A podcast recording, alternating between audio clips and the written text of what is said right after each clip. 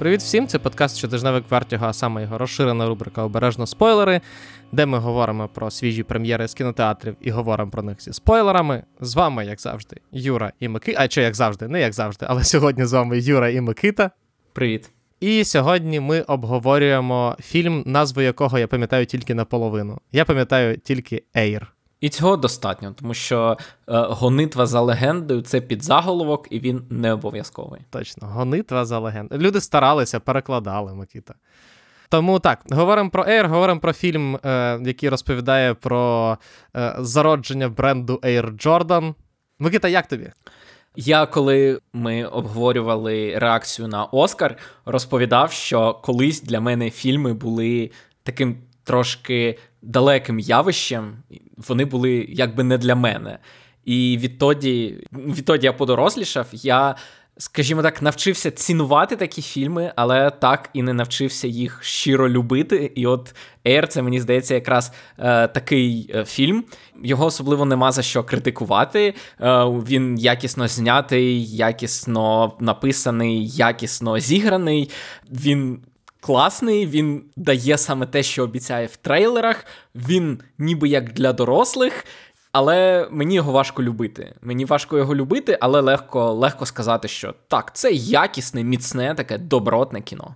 Так, англійською мовою є слово decent. От воно таке, от він добротний. От так, от, Оце от теж хороше слово. Типу, добротне кіно. Воно е, для. Для кого воно, як ти думаєш, Микита? Мені здається, для людей, які кажуть, зараз в кінотеатрах одні супергерої і оскарівські драми. Де от кіно, яке було от колись? І ось воно. Його зняв Бен Аффлек спеціально для вас. Так, причому е, він не просто зняв кіно як. Точніше, це не просто, типу, кіно як колись за сюжетом, але це воно навіть візуально знято так, ніби Бен Аффлек такий, блін. Я, Мені дуже шкода, що я не був режисером 80-х, тому я от уявлю ні... Чому 80-х було 10 років чи скільки там? Тому що він же ще не старий режисер. Так, і він такий: я буду знімати так, ніби я в 80-х. І там дійсно характерні для 80-х переходи між кадрами, характерні там зйомки, навіть зернистість загалом е, кадру, вона така більш 80-х. І ну от, якщо б, я не знаю, якщо б комусь сказати, типу, як, якщо в людині, яка не знає, хто такі Бен Аффлек, е, Мед Деймон, е, Кріс Такер, е, хто там ще. Віола Девіс. Віола Девіс, е, Джейсон Бейтман. От якщо людина не знає жодного з цих акторів, і ти такий. Давай подивимося класний фільм. Він такий, а він старий, ти такий, ну десь 87-го року. І вони такі, ну давай глянемо. І ти покажеш. Ніхто б взагалі навіть не подумав, що що, що ти обманюєш, якщо чесно. І це непогано. Це не те, що я такий. О, ні, це навпаки, це дуже прикольно, що мені насправді дуже подобається в таких ситуаціях. Тобто, це не просто якась, типу, знаєш фільм знятий під 80-ті. Ні, це от реально Афлек дуже класно зняв фільм. От так ніби він знімав його в 80-х, коли відбуваються події. Саме в 84-му році, буквально за там кілька тижнів після драфту НБА того року, коли задрафтували найкращого центрового всіх часів е, і Майкла Джордана. І е, одного з найкращих спортивних ведучих всіх часів. Окей, я майже всіх я майже всіх підібрав під свої характеристики. А що майже всіх? Кого ти Майкла Джордана не підібрав, да? Я думав, кого ти називаєш центровим Оладжувона чи Боуі, якого вибрали в Портленд. І я думаю, що все-таки ти про Оладжувона. Хакім, звичайно, про Хакіма. Якби не його коліна, він би він би цілком міг, якщо чесно, е, сперечатися з Джорданом за найкращого гравця всіх часів. Ну, а найкращого ведучого я, звичайно, про Чарльза Барклі. І мені сподобався фільм. Я я настільки глибоко купав, наскільки я його люблю. Але, по-перше, просто дуже смішно цей фільм. Він дуже схожий на Форд проти Феррарі, чи на аутсайдерів, як його в нас, здається, е, перекладали. Тільки тут немає Джеймса Менголда а є Бен Аффлек, що не набагато насправді гірше в конкретно в цьому випадку. А по-друге, тут нема перегонів, і тому тут немає динамічних моментів, тут немає динамічних сцен, які Менголд знімав дуже і дуже круто. Афлек витискає абсолютний максимум з драми, яка відбувається навколо вибору Майклом Джо... Майклом Джорданом бренду, з яким він буде співпрацювати. Він прям я не знаю, мені здається, що більше витиснути з цієї історії було неможливо. Можливо, навіть трошки забагато. Це правда, тому що я чув один е, відгук про цей фільм, що ну ми знаємо, що фільму часто потрібно драматичне питання. Я ти, мабуть, знаєш, що коли виходив Титанік, багато хто ще до виходу казав, як ми можемо переживати uh-huh. цим героям, якщо ми знаємо, що Титанік потоне. Відповідно, тут так само найбільше драматичне питання цього фільму це чи справді вони дадуть Майклу Джордану стільки грошей, скільки він просить? Ми всі знаємо, що так дадуть. І це здавалося б з такої. По-перше, навіть у нас, мені здається, всі знають, що Джордан носив Найкі, тому це не те, щоб якась інтрига була. А по-друге, і сам фільм, начебто, не дуже приховує, чим він закінчиться. Але все одно витискається з цього максимум, з їхніх розмов, з їхніх спекуляцій, з їхніх спроб. І це ну, це прикольно. І навіть я хочу відзначити, що, попри те, що фільм йде дві години, немає якихось моментів, коли тобі здається, що нічого не відбувається. Тобто, це Е, трошки навіть парадоксально, що ти після фільму згадуєш, і ти не можеш пригадати, на що пішли ці дві години. Тобто, це не те, що вони були запаковані якимись екшн-сценами, або вони там переходили з кабінету в кабінет, з бару в е, будинок Майкла Джордана. Але при цьому дві години немає такого, що просідає в якийсь момент фільм. Він дуже так знов таки міцно написаний, він такий збитий, розумієш? І тому дві години проходять достатньо просто, і навіть ти навіть думаєш, на що, вони пішли, що ми дізналися. І цікаво те, що ми навіть нічого особливо нового не дізнаємося. Розумієш, у чому? Прикол, що тут немає якоїсь нового погляду на ситуацію, яку ми до цього не бачимо. Яку е, цього гра на пониження Адам Маккей теж багато що відбувається в кабінетах, теж міцний сценарій, але він. Змушує нас по-новому подивитися на багато речей, там як глобальні якісь події починаються там в якомусь стрип-клубі. Це дуже ну, дуже класно було зроблено, як вони розбирали цю штуку. А тут немає якогось свіжого погляду, якогось новаторства. Це просто от фільм про те, як Майкл Джордан підписав контракт з Nike. Але просто насправді е, ми з Микитою трошки, е, звичайно, кривимо душею, тому що ну, всі його продають як там. ну, Про що цей фільм? Про те, як Майкл Джордан вибрав кросівки. Але фільм цей тримає е, перед екраном, і фільм цей цікаво дивитися, тому що насправді це про фільм про героя Мета Деймона, про Соні Вакаро, про баскетбольного експерта, який який працював на Nike, і його історія якраз це такий, знаєш, типу, класична feel-good story про про людей, які хочуть, які люблять свою роботу, хочуть робити свою роботу, і в них виходить зробити свою роботу найкращим чином. І от той факт, наскільки нам показують, наскільки герой Деймона зацікавлений в тому, щоб е, заключити контракт з Джорданом, і те, як він роб... Ми не знаємо, що він робив, і ми не знаємо насправді, чи насправді він там все це робив для того, щоб отримати е, Джордана в Nike. Але от якраз Деймон і його щира жага от своєї роботи, він насправді тримає цей фільм, і е, тобі його цікаво дивитися, тому що ти бачиш, як людина, е, яка протистоїть системі, нарешті протискає систему і ну, перемагає. Ну, це дуже смішно сприймати, як людина протистоїть системі, тому що там не раз і не два у фільмі він ніби як іде до Бена Афлека, але навіть тут драма закінчується тим, що герой Афлека такий а, fuck this shit, man, Окей, типу, я дам тобі гроші. Він, типу, приходить і каже: Майкл Джордан. Але крутий. йому треба Він наполягти. Каже... Але йому треба на цьому наполягти. Так в цьому розумієш, в цьому то й суть. Якби тут була прям справжнє протистояння системи, можна було б казати про те, що, типу, е, це не ну це нереально, так от воно не буває. А тут воно все на такому верхньому рівні, щоб ти такий, блін, от я теж хочу прийти до цього, яка це, до шефа на наступний день, і такий, нам потрібно не 5 е, цих яка пачок паперу, а 7. І він такий, а, чорт забирай, нехай буде 7. І ти виходиш і такий. І все, і ти переживаєш і переживаєш цьому герою. Ти відчуваєш себе на його місці. Цікаво те, що його всі називають суперспеціалістом, але я не знаю, як по-твоєму, чи переконливо фільм зображає його як суперспеціаліста в своєї справи. Я не знаю, чи супер переконливо. Мені було абсолютно переконливо, але е, мене завжди мені завжди дуже подобається, коли насправді ти приходиш до того. Е, мені не подобаються фільми, які е, створюють суперспеціалістів за допомогою, скажімо так, знаєш, цього типу напівезотеричного е, підходу на зразок того, що типу він відчуває, в нього є чуйка, і це робить його, типу, неймовірним експертом чи там талантом і так далі. Герой Мета Деймона, він хороший спеціаліст, тому що він постійно дивиться баскетбол. Все, ну це. Тобто для цього багато не потрібно. Просто в нас є дуже багато експертів, там фут... спортивних експертів, футбольних, не футболь... ну, будь-якого виду спорту, я маю на увазі, е, які прям експертно щось розповідають, а коли ти питаєш їх, скільки матчів цього сезону ти бачив загалом, не кажучи вже там експертів однієї команди, вони такі, е, ну, ну я дивлюся на вихідних там часом футбол.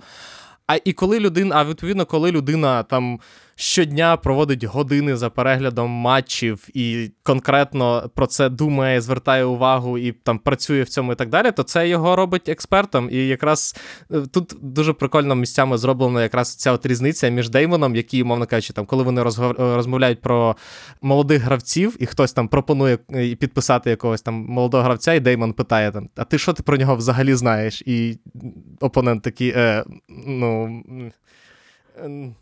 Ну, мені здається, що в ці моменти це, знаєш, така трошки self-insert фантазія.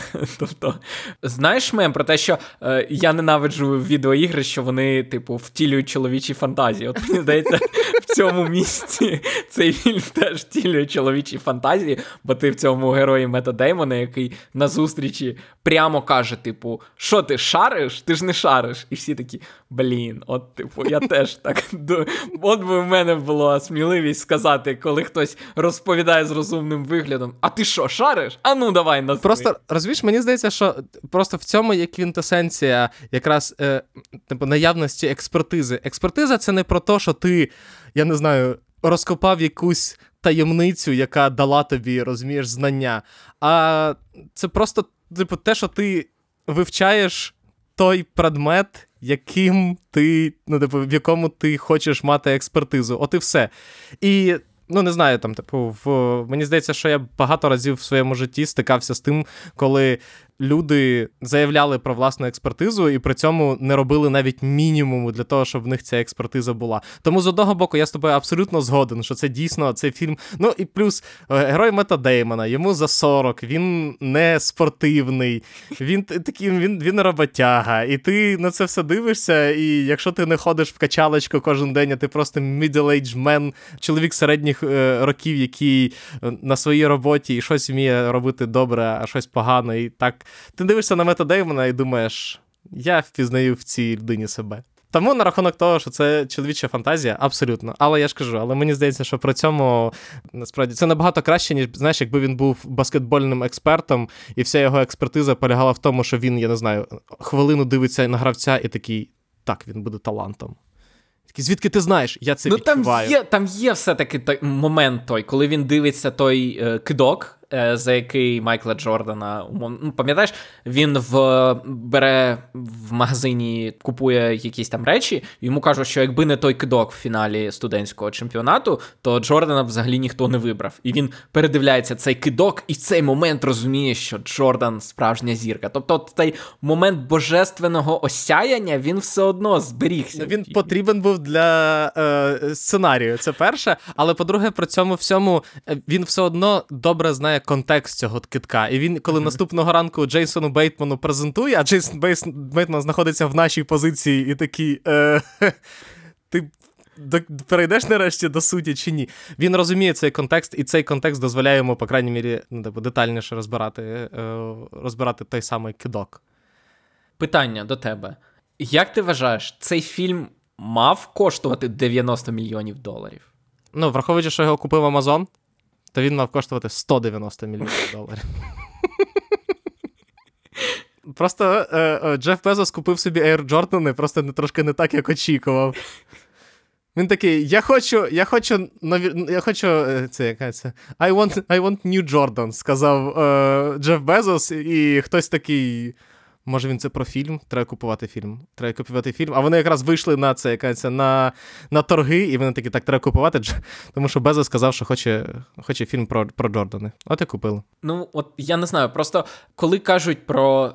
Зараз немає фільмів з середнім бюджетом, я уявляю собі саме такий фільм, але я не уявляю собі 90 мільйонів середнім бюджетом. Але ти просто розумієш, мені здається, що тут якраз важливо, що якраз те, що е, ну, Amazon же ж купив його на етапі наявності Афлека і Деймона і сценарію. Так. Ну от вони він його купив, і вони такі Amazon. Ну, відповідно, якби розумієш, мені здається, якби цей фільм ніхто не хотів, і вони там знайшли, умовно кажучи, якихось там кого там, я не знаю, фокус фічі, чи ще набрали купу. Компаній для того, щоб його випустити, то е, я думаю, він би коштував менше. А тут Amazon, тут можна попросити собі хоча б типу мільйонів 15 доларів е, зарплату. І все. І трошечки вільніше себе відчуваєш. Знаєш, коли робиш не своїми, не коли до А24 треба звертатися, щоб вони допомогли, а коли тебе бекапить Amazon. Тут набагато простіше, мені здається, з цим. Ну і це дуже до. Це насправді ще дуже цікаво, тому що ну, от, е, ми говоримо про те, що на стрімінги переїхали такі фільми, е, і е, тому що там в кінотеатрах виходять або малобюджетні фільми, або е, з величезним бюджетом, а середній бюджет переїхав на стрімінги. Але насправді чи багато ось таких фільмів на стрімінгах ти можеш згадати останнім часом? Ні, небагато. Ну, бачиш, не, Не- недос- недостатньо недостатньо, щоб ти- багато, да, щоб одразу вони мені спали на думку. Так, я згоден. Всі кажуть, що такі фільми переїхали на платформи, але насправді такі фільми просто. Але просто, знаєш, на платформах виходить надто багато фільмів, і ніхто вже їх не дивиться. І такі, такі фільми просто переїхали на платформи. Але якраз ось таких, от, скажімо так, міцних фільмів, там, за знятих там, за, я не знаю, за 40-60 мільйонів доларів на платформах теж давно не виходило. На платформах знімаються або, я не знаю, там романтичні комедії, умовно кажучи, або якісь там шпигунські трилери за 200 мільйонів доларів. А чогось такого от, е, середнього хорошого, щоб можна було подивитися, і це було ненапряжно і, і приємно, немає. А і добре, що Air вийшов, насправді. І якщо я не помиляюсь, в прокаті він особливо нічого не, не, не збирає. Але Ну, 30 в перший вікенд він зібрав 30 мільйонів. Тобто, в сумі він збере скільки? Ну, 50, ну 70. Тобто, це враховуючи, що тільки половина з цього, як мінімум. Точніше, як максимум піде до студії, то от, от е, зі свого 90 мільйонного бюджету, плюс як мінімум стільки ж на маркетинг, він відіб'є 30-40 мільйонів. Але просто розумієш, ну мені просто здається, що це не те, що мені здається, насправді я не єдиний в своїй думці.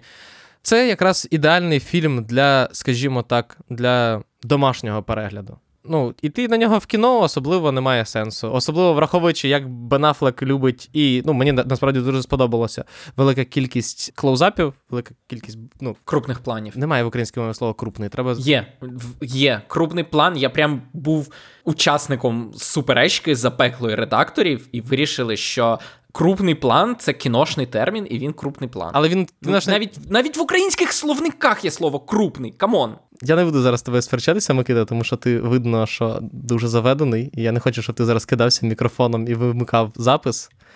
Але ти пішов шукати серйозно. Крупний словник української мови в 20 томах.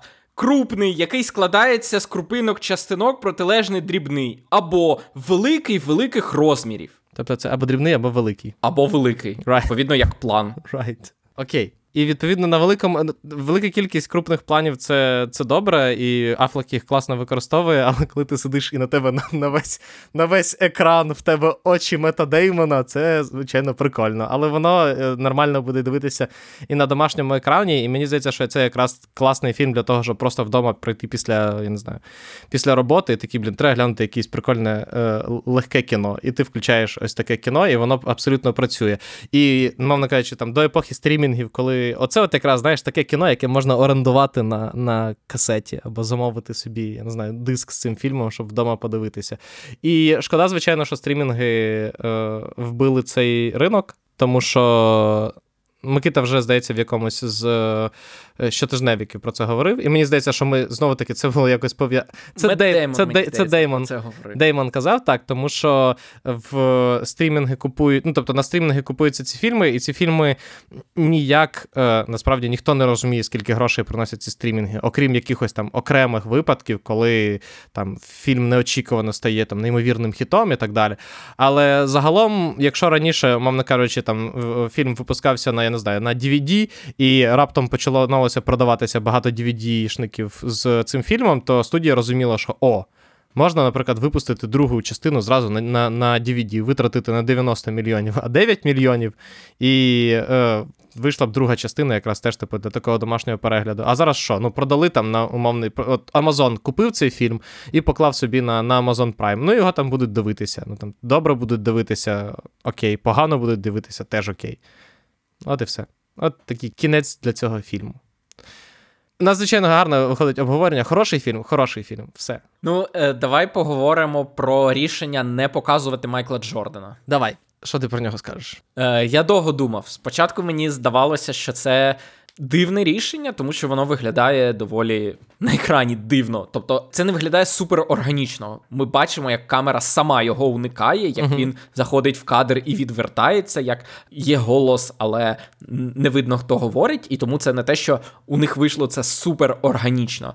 Але е, так, про- проблема в тому, що якби вони наймали актора то їм би треба було на всіх постерах, на всіх архівних відеокадрах перемальовувати йому обличчя, перемальовувати обличчя справжньому Майклу Джордану на обличчя цього актора. Ну, але все одно не то, що не то, щоб вони багато архівних кадрів показали прямо з його обличчям. Ну, достатньо. Там було достатньо багато кадрів із його спортивного життя, із інтерв'ю, і з обкладинок, на яких Окей, він згодом мгм. з'явиться. Так. Тому там би всюди довелося його перемальовувати.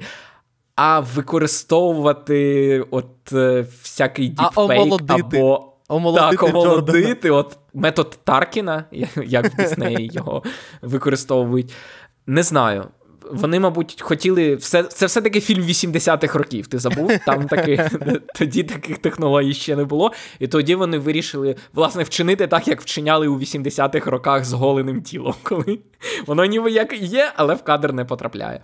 І тут так само. Відповідно, з одного боку, воно не дуже органічно виглядає, але з іншого боку, їх можна зрозуміти, і це як творче рішення таке. Ну і плюс мені здається, що все-таки це якраз е, ще й для того, щоб не відволікатися від основної історії, тому що я ж кажу, попри те, що цю історію хочеться сказати, назвати історією, як Джордан вибирав кросівки. Насправді Джордана в цій історії доволі мало. Але мене все, все якщо, чесно, весь фільм не покидало враження, що цей, що цей фільм це друга частина. Плану Джордана по е, остаточному створенні собі пам'ятника, я не знаю, digital пам'ятника після останнього танцю, після, після The Last Dance, це наступний І фільм. після космічного баскетболу першого. Косміч... Ну, але просто The Last Dance, коли він вийшов, це було прям. Це реклама була Джордана, просто ну, максимальна. І цей фільм насправді теж тут кульмінація фільму це Мед Деймон, який розказує Майклу Джордану про те, що він буде легендою, він буде просто богом, який. Що ми всі не гідні бути поруч із тобою. Ми тільки мріємо доторкнутися до тебе. Про нас забудуть, а тебе пам'ятатимуть вічно. Так, тому. Ти просльозився під час цього монологу? Е, Ні, тому що в мене якраз прийшла в голову саме ця думка про те, що це таке відчуття, ніби Майкл Джордан такий: я не дам Леброну навіть найменшого, найменшого шансу якось до себе наблизитися. Тому що ну, ти не можеш посперечатися з таким. Ти можеш е, розказувати скільки завгодно історій про те, в скількох фіналах ти грав, і зі скількома командами ти виграв чемпіонство, але. Метт Деймон не стоїть ледь не на колінами перед твоїм digital, це перед твоєю digital копією і не розказує, що ти Бог, який явився нам всім для того, щоб подарувати нам радість. Ну, подивимося, коли через 30 років вийде фільм з Тімоті Шаламе, коли він буде в ролі Дена Гілберта розповідати, благати Леброна, щоб він повертався назад в Клівленд. Але все, все одно всі будуть казати: ну, Це як Джо... Джордан першим. так, так, абсолютно. Ну, от, до речі, це ти сказав про те, що це реклама. Це ж реклама не тільки Джордана, як е, то щодо того, що це от реклама, що Джордан найкращий спортсмен і, взагалі, можливо, людина в світі.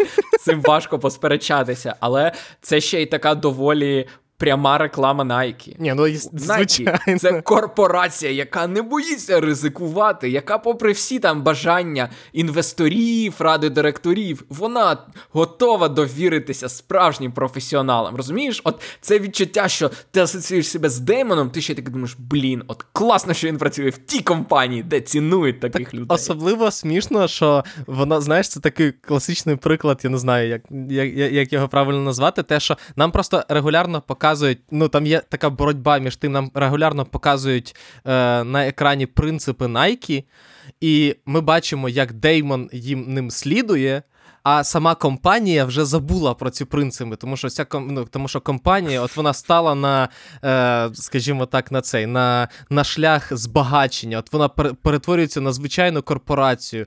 Але Деймон своїми зусиллями ніби як вириває її з цього корпоративного і робить її. І, і, компанія Nike і Філ, як він, господи, Філ Найт згадує про те, що він насправді не просто якийсь корпоративна, е, корпоративний щур, а він просякнутий духом свободи, і саме цей дух створив Найкі. І в кінці фільму от от справжня, е, справжнє нутро Найкі виривається знову. На... І ця богиня крилата просто виходить в кадр і така ось справжній лідер ринку. Так, і це смішно, що з одного боку фільм такий: ми не хочемо бути бездушною корпорацією, тому ми будемо слідувати корпоративним принципам. Це така, знаєш, е, ніби як діалектика, яку вони не дозволяють самим. Всі просто ти знаєш, що, типу, що всі корпоративні принципи, вони насправді є не більше, ніж типу написаними на листочку правилами, тому що в ну там, умовно кажучи, коли коли ваші принципи, це принципи, це ми завжди в нападі, ми завжди ризикуємо, а потім ти а потім ну, ти, ти дивишся на на, реалі, на, на реальність і такий, та ні, ви вже, ну, коли, умовно кажучи, ти створюєш. ну, Тобто, е, насправді в фільмі дуже прикольно показано, що там всі ці принципи були написані там Філом Найтом, коли вони тільки створювали Nike. І так, на момент, коли ти супермолода компанія, яка, в якої за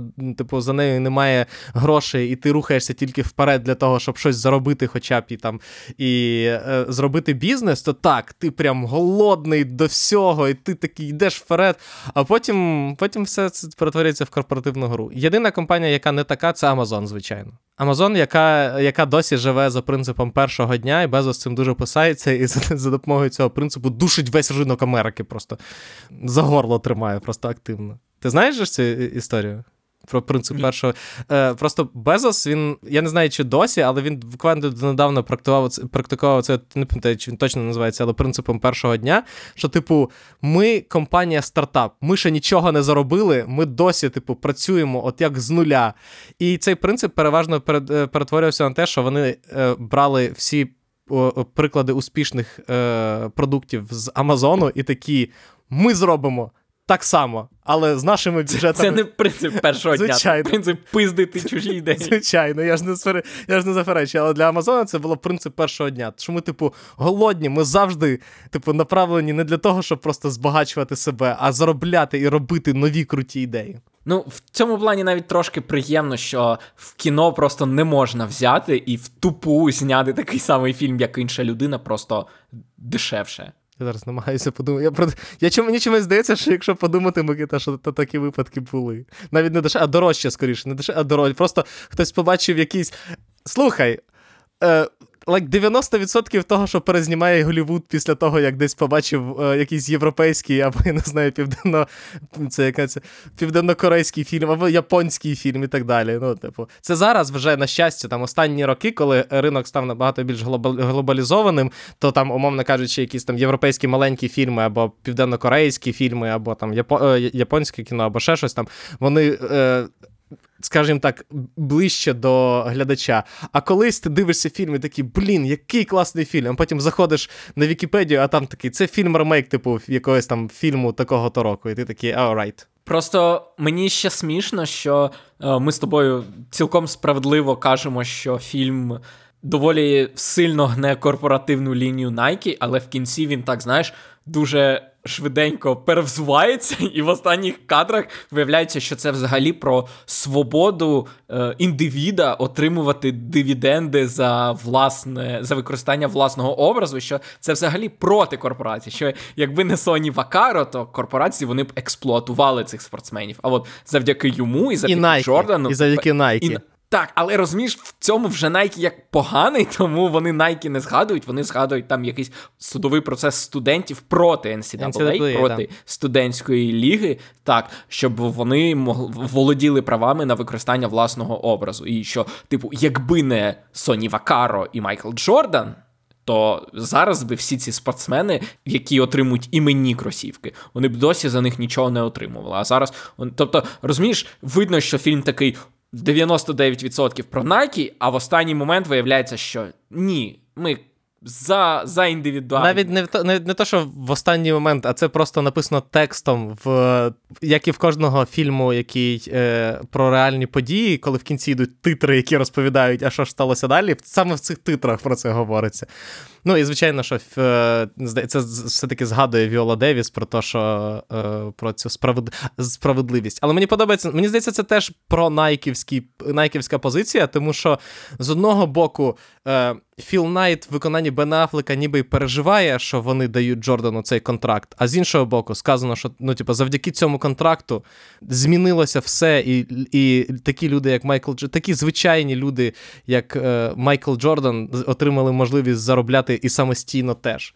Це знаєш, це постфактом вже е, гарно казати. Коли я думаю, що Nike не надто були в захваті від цього контракту, коли вони його підписували.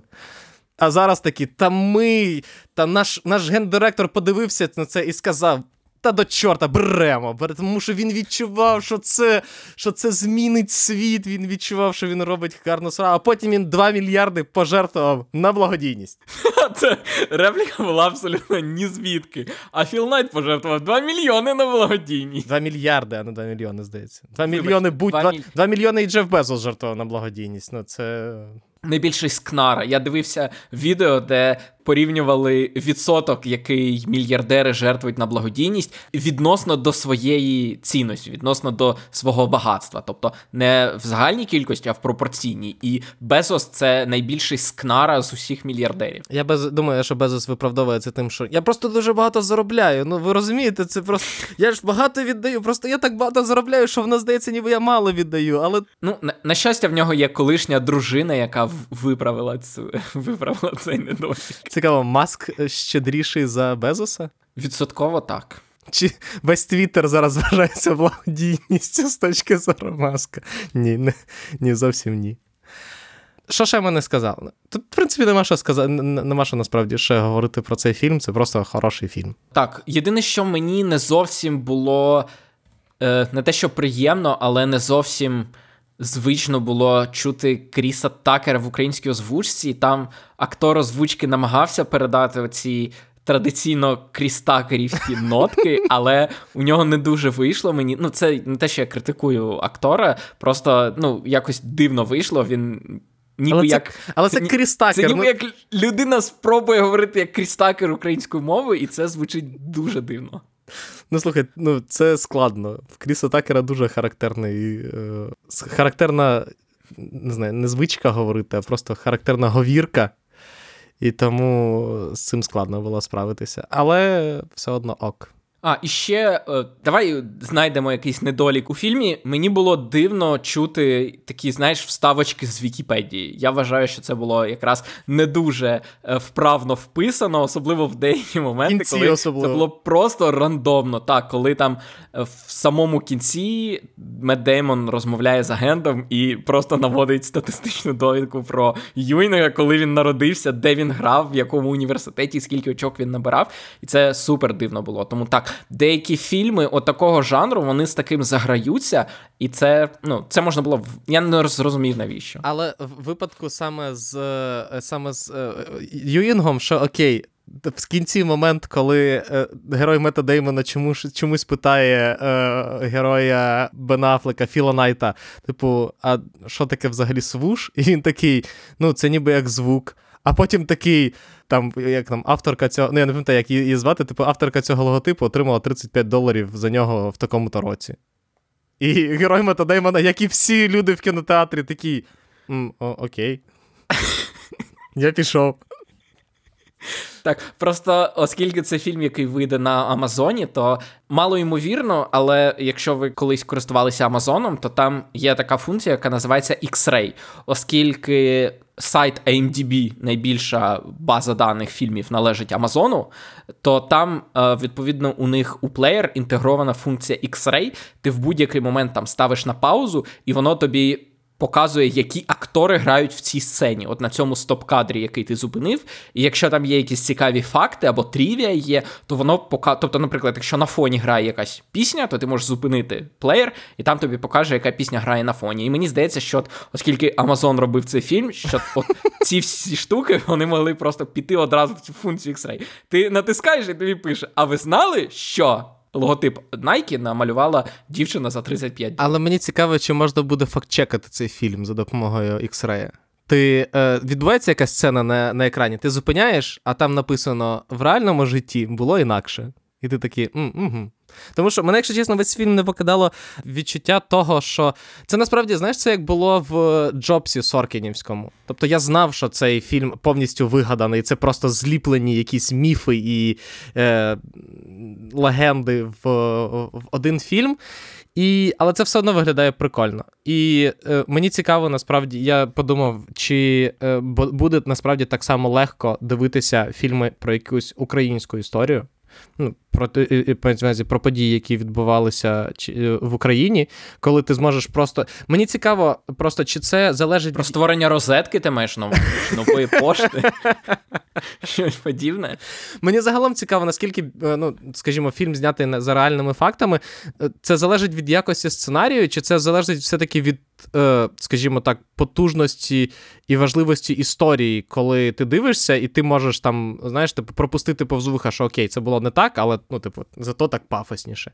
А в які моменти це відбувається, і ти такий, блін, це прикольна історія, да, воно було не так, але ну, без різниці. А де ти дивишся і такий ні, ні, зовсім не так. Це було інакше. Подивимося, поки що наші мільярдери, якщо у них є гроші, то вкладаються у футбольні клуби. Можливо, колись вони почнуть вкладатися у фільми про, про самих себе. І Про футбольні клуби про самих себе, які вкладаються в футбольні клуби, або хоча б про те, як вони засну... заснують компанії. Так, або може ми ще побачимо. Ну чого, дивися, е, можна було можна зняти фільм, як е, Шахтар продавав мудрика в Челсі.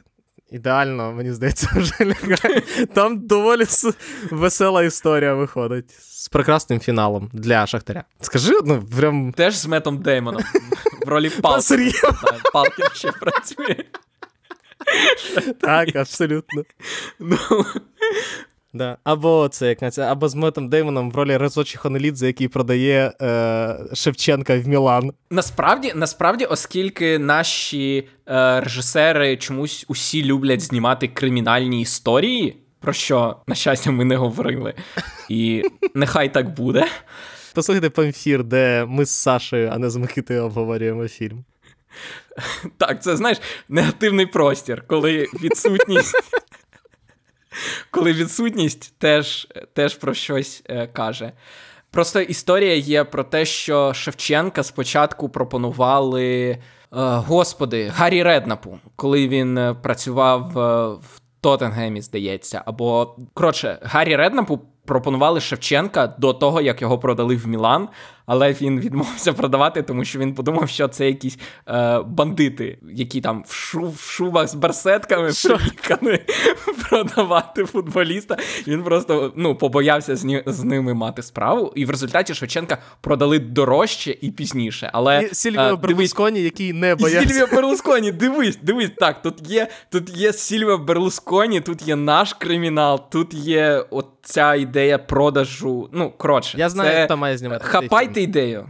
Пауло Сорентіно має знімати цей фільм. Ні. Пауло Сорентіно про богему. Де там богема в цьому в цьому конфлікті? Але так, це хороша історія. Які б ще, Микита, е, фільми про український спорт ти хотів бачити? Насправді, я колись навіть писав е, матеріал про, е, про це на Vertigo, і в мене було три історії, які я думав, що можна було прикольно екранізувати. Мені здається, що насправді одна з цих історій вона настільки кінематографічна, що там майже нічого не, потрібно для того, щоб е, її екранізувати. Це перемога Оксани Баюл в, е, в Лілі Гаммері. Вона просто, якщо ви зайдете на Вікіпедію і прочитаєте ну, от, контекст перемоги і як вона відбувалася, там вже написаний сценарій. З драматичною, з драматичними сюжетними поворотами і не одним, кульмінації. Ну, він реально прям готовий. Так само, як і е, поразка. Його міг би зняти Крейг Гілес. Абсо- абсо- Абсолютно. Так само, як е, ну, мені здається, що в принципі фільм про поразку кличка Леноксу Льюісу теж, в принципі, доволі просто екранізується. І я думаю, що Майкл Бі Джордан спокійно взявся за цю історію.